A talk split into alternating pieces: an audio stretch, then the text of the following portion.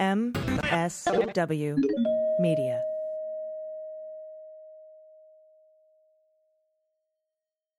News with swearing. Daily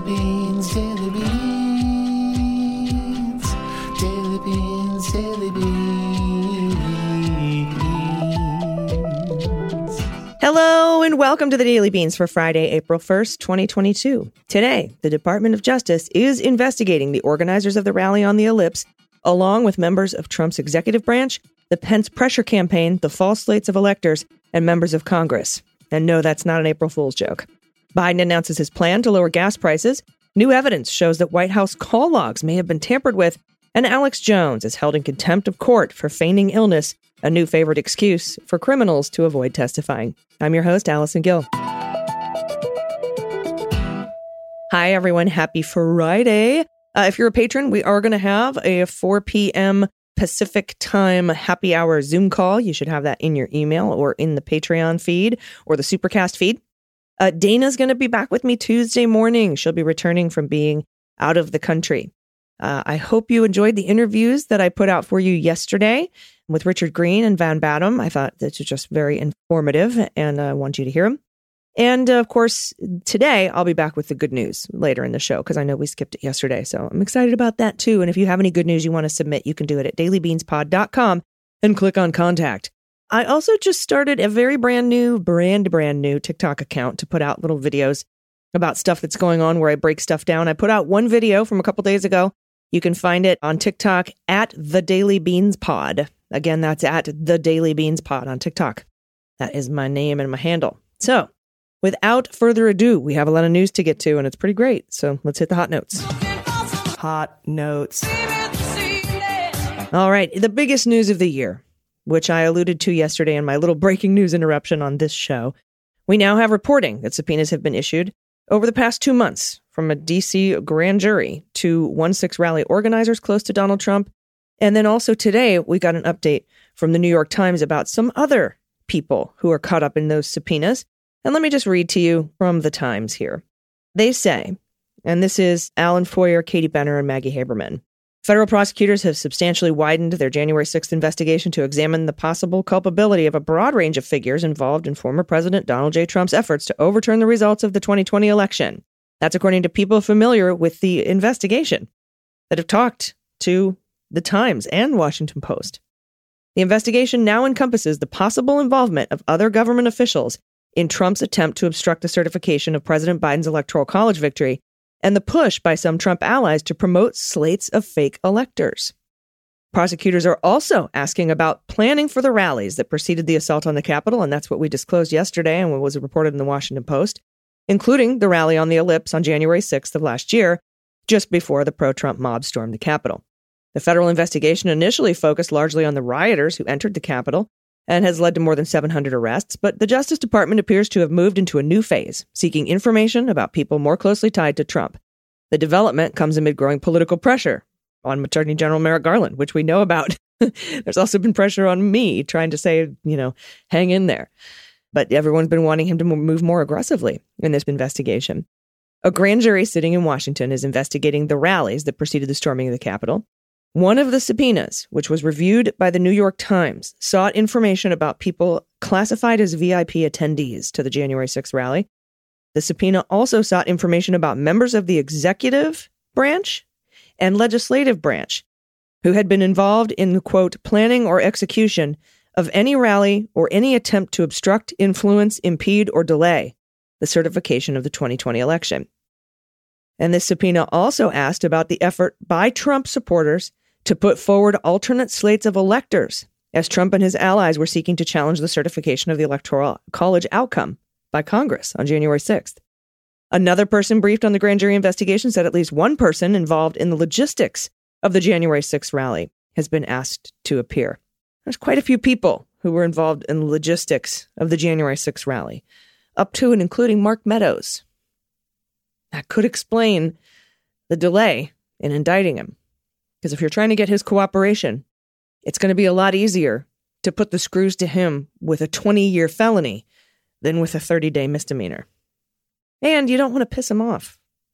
and you don't have time because you're doing bigger things. But we don't know. We simply don't know.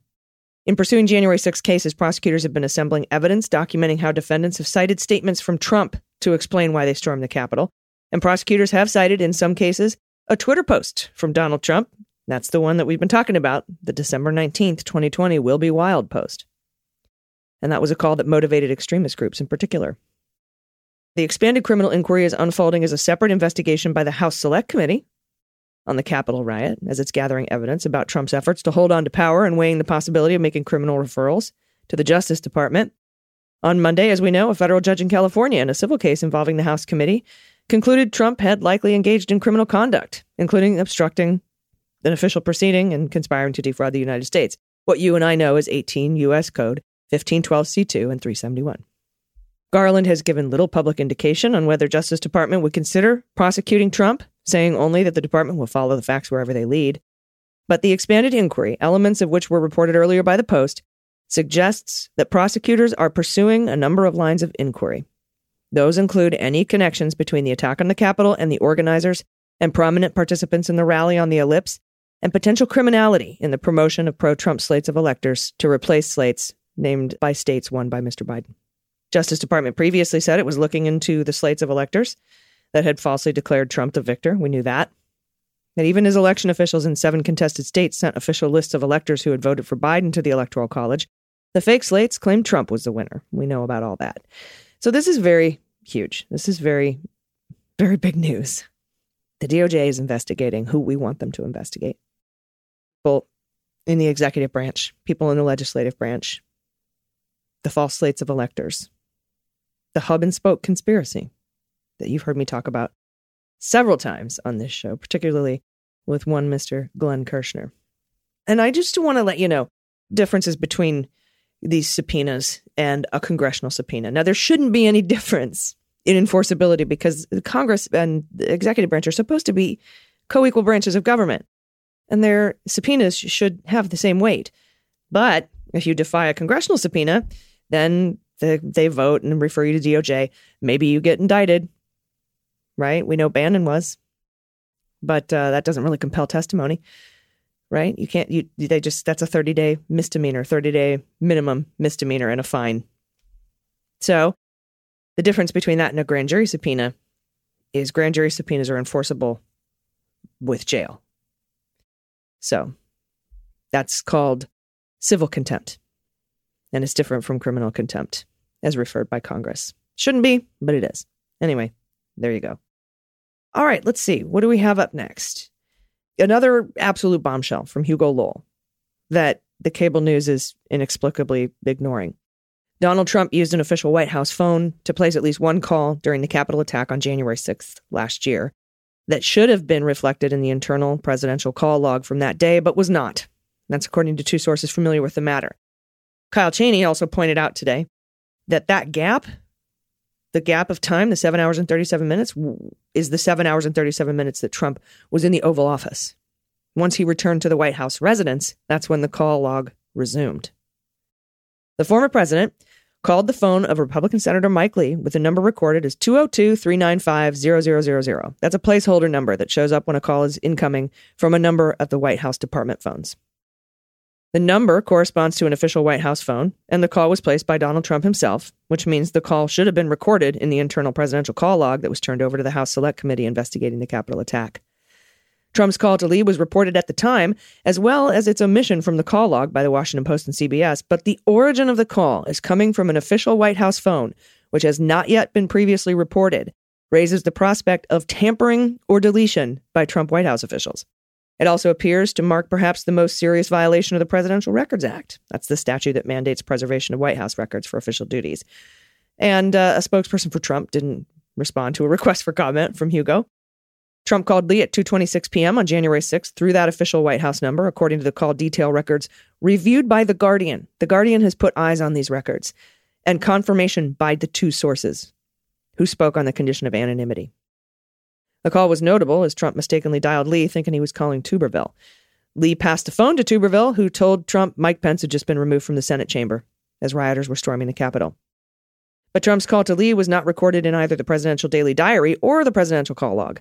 A problem because even though his entries in the diary are discretionary, according to several current and former White House officials, the call log is not.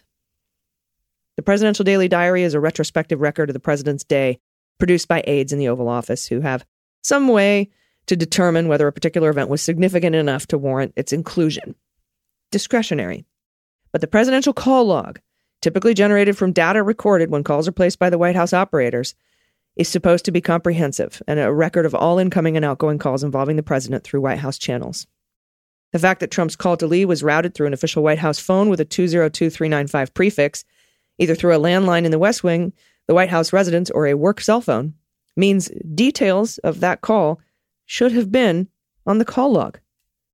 The only instance where a call might not be reflected on the unclassified presidential call log, the official said, would be if the call was classified, which would seem to be unlikely in the case of the call to Senator Lee.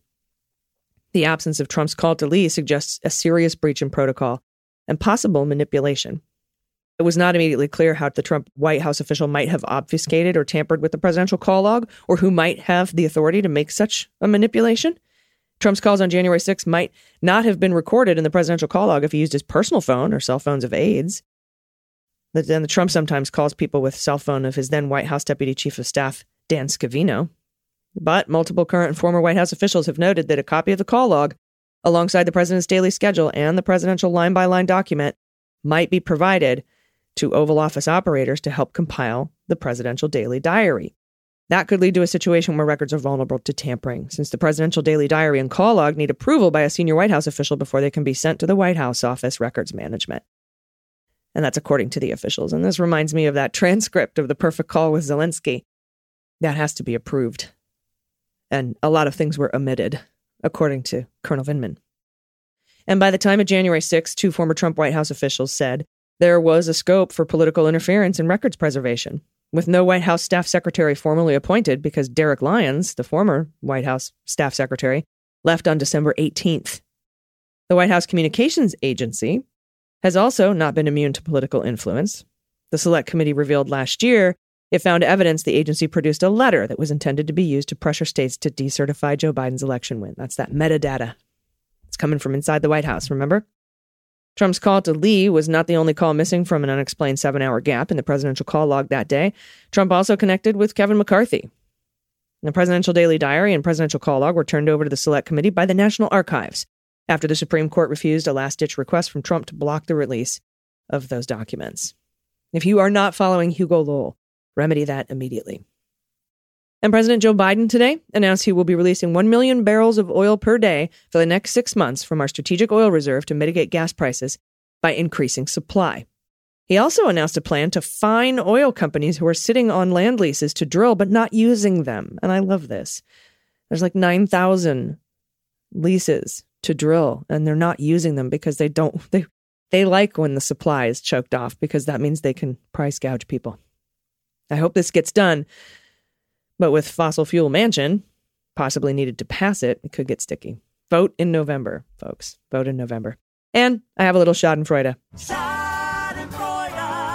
A Connecticut judge Wednesday afternoon issued a contempt finding against conspiracy theorist and InfoWars host Alex Jones. And this is coming from our friend Klasfeld. Klasfeld reports over at Law and Crime. Fines of $25,000 per day will kick in starting Friday unless and until Jones sits for a deposition, but the fines will be refunded if he actually goes through with the deposition he skipped out on due to alleged sickness. The litigation surrounds alleged formal defamatory comments Jones made against the families of the victims of Sandy Hook. The argument is on the plaintiff's motion for sanctions. That's a quote from Judge Barbara Bellis, which she said at the beginning of a 47 minute long hearing. This isn't a press conference, she continued, while warning attorneys not to talk about settlement offers which were summarily rubbished by the plaintiffs Tuesday evening. Christopher Mattei, an attorney for the plaintiffs, said he didn't wish to belabor the court with all the facts while he and co counsel were in Texas attempting to take Jones's deposition last week. Mattei said Jones was ordered to attend after depositions on March 24th and the 25th, but failed to show up. He said Jones willfully refused to show despite defense counsel admission that Jones knew he was supposed to show up. Those lawyers sort of ratted him out.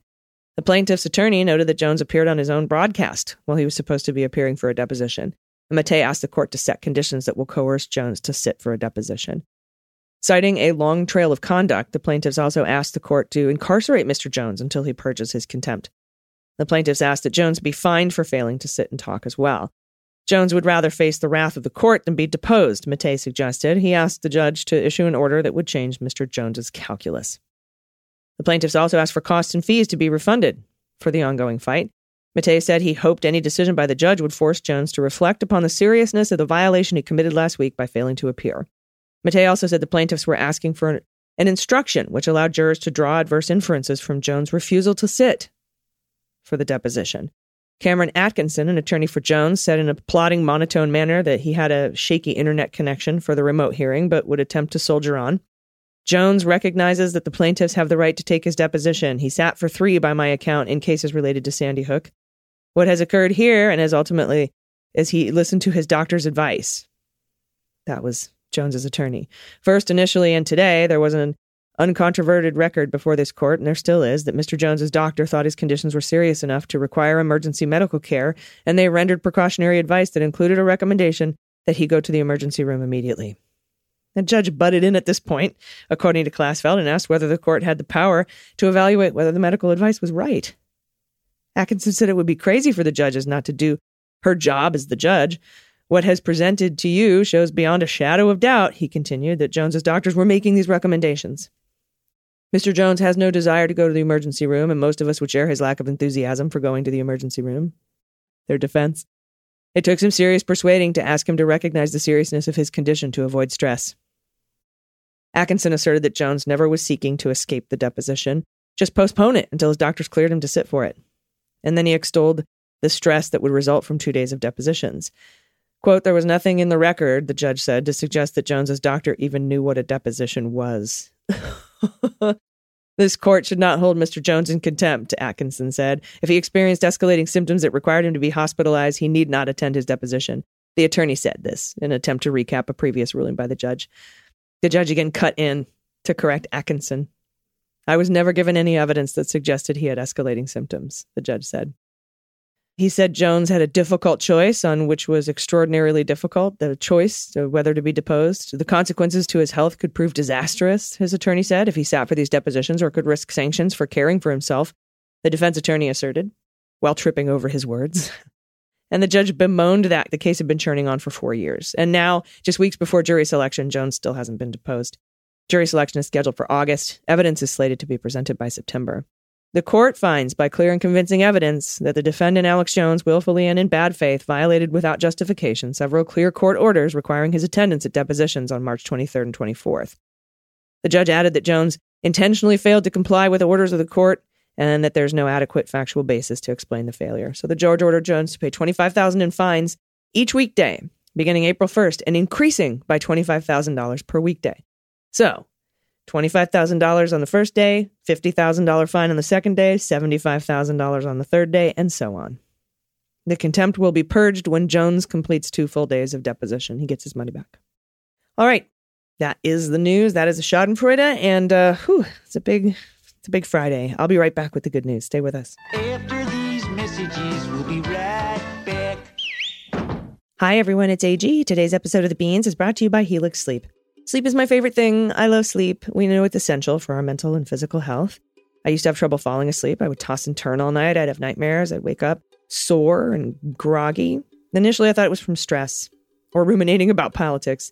Turns out the real culprit was my bad mattress. I was sleeping on a bed made for someone else.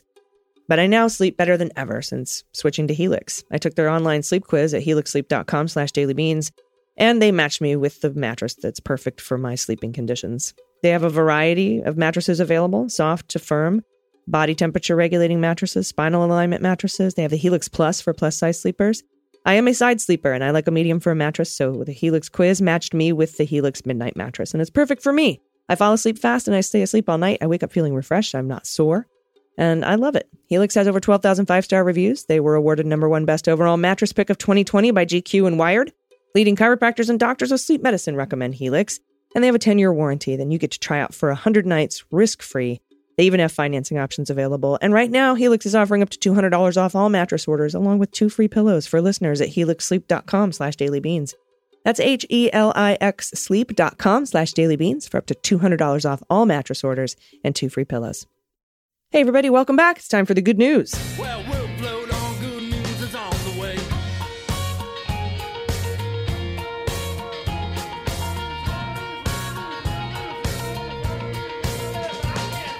And if you have any good news, corrections, confessions, what the mutt, whoopee stories about, you know, blankies or stuffed animals or loveys or Halloween photos I take all year, Easter's coming up, Easter bunny photos are always a crack up. You can send me all of your stuff. If you're a creator or a maker, you have a small business, you have an Etsy shop or whatever, send it to me. I want to know about it. You can do that by going to dailybeanspod.com and clicking on contact. I also want to take a minute to thank all of our patrons and supercasters. You guys make this show possible. You help me stay off Spotify. Thank you so much for that. If you want to become a patron, you can go to patreon.com slash Mueller She Wrote. You'll get all three shows, the book club, Mueller She Wrote, and the Daily Beans, just for as little as three bucks a month. You get the ad-free feeds, which is awesome. All right, first up from Josh, pronouns he and him. Hello, Beans team. First off, thank you. I've been listening since I heard you speak with Trey Crowder, and I've been hooked ever since. You are all amazing people in both the content and your mission. I have some good news to share finally after all this time. This might be long. Feel free to edit.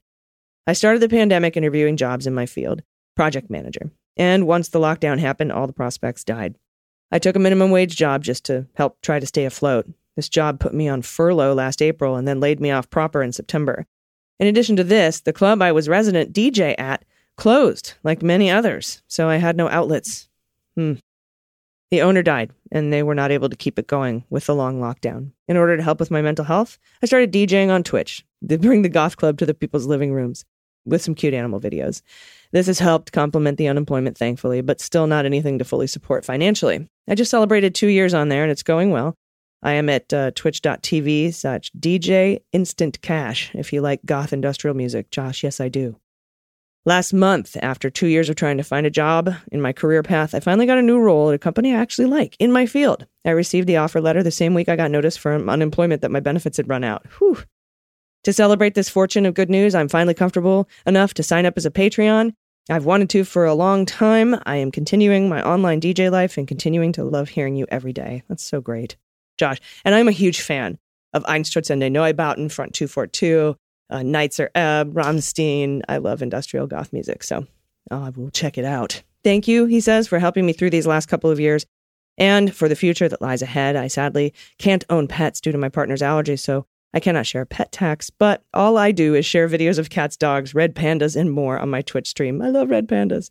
Thank you, Josh. That's amazing. I'm so glad you you got this job locked down and that you found a creative outlet. That's wonderful. I will check it out. Twitch.tv slash DJ Instant Cash. All right, next up from Megan, pronoun she, her, AG. Hello, ladies of the beans. I'm so excited. I'm vibrating into another dimension and I just have to share. For five years, I've been struggling.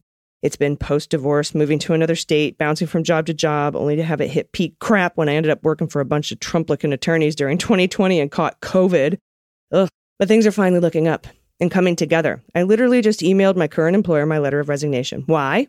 Because I got a job offer that's going to be awesome. I'll be getting back to working a job I actually enjoy with a company that has a great reputation and is going to be paying me more for the pleasure.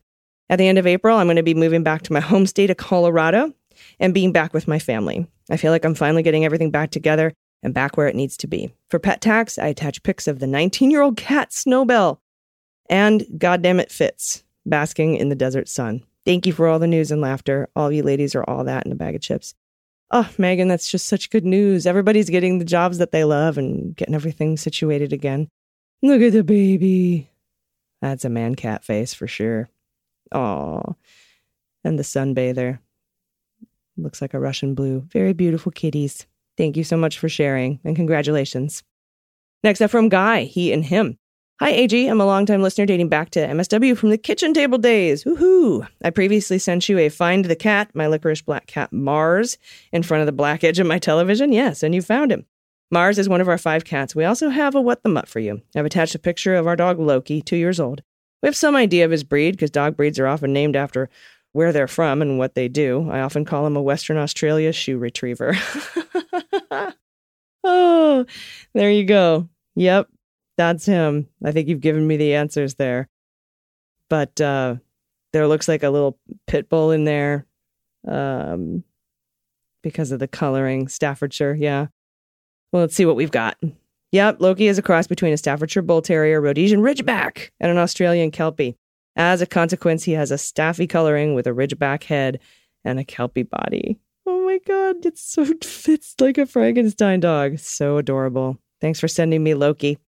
Next up from Nick, he and him. I don't have any particular good news, just wanted to share a new tie my wife and son found on our corgi Gur at Goodwill yesterday. Our son loved it because it's skulls in the trans pride colors, and Gur loves it because he's a former Daily Beans newsletter cover model. Uh, he loves to accessorize. That's right, I remember him. In the second picture, Cookie looks on, waiting impatiently for him. Uh, I also included a picture of two of our son's rats being snuggly because if the website lets me submit three pictures, I'm submitting three pictures, and the rats are too cute. Look at the tie. Oh, that's wonderful, especially on Trans Visibility Day. Thank you. Thank you. Thank you for that. Oh, and look at the rat in his little hammock, little rat hammock. so cute. Thank you, Nick. And from Cat Pat Mac, pronouns she and her. Hi there. I'm a relatively new listener and Patreon subscriber. I really appreciate your podcasts. Here's a picture of my little girl, Willow. She's approximately nine years old. We adopted her on election day, November 3rd, 2020. Hoo hoo. She was found wandering in a neighborhood with a mouthful of rotten teeth. The thought was that she was a breeder for a puppy mill and was let go when she was no longer useful. Oh, that breaks my heart. She had all her teeth removed, along with a portion of her lower jaw, which was also diseased. Because of this, her little tongue hangs out of the right side of her mouth. So cute. Her original adopter was devoted to her, but felt Willow was depressed after the adopter started having children, and Willow was no longer her one and only. So she did the difficult thing and put Willow up for adoption. We are semi retired and work from home, so Willow is rarely alone. We dote on her. She is the sweetest, cuddliest six pound pup I've ever met. Six pounds. My cat is 19 pounds. Willow owns my heart. She has helped me heal after leaving my Bichon uh, with my ex, who needed Buddy more than me. That was ridiculously difficult. Rescue pets are truly amazing, and I'll never be without a dog again. The last picture shows Willow in a sweater I knitted for her. It fits perfectly. It's the only thing I've ever knitted that turned out so well. I love that you that you love people's stories about their pets and whoobies and lovies, etc. It's so important for us to find comfort and celebrate the little joys. Thanks so much. Well, thank you. Look at this baby. Oh, what a honey. That's a lovely sweater, by the way. A little poodle mix. Maybe a Maltipoo. So adorable. Oh, thank you for sending that. I love the little tongue hanging out of the side of the mouth. My friend has a dog named Dolly who has one ear up, one ear down, one brown eye, one blue eye, and a giant tongue hanging out of the side of her mouth because she doesn't have any teeth either. Thank you for these. Thank you for these photos and these good news stories um, and your good news on your new jobs, everybody. This is so wonderful. Uh, again, I hope you have a wonderful weekend. I will be here on Sunday with the MSW Book Club. And of course, you know who's joining me for Mueller She Wrote this Sunday. It's Pete Strzok.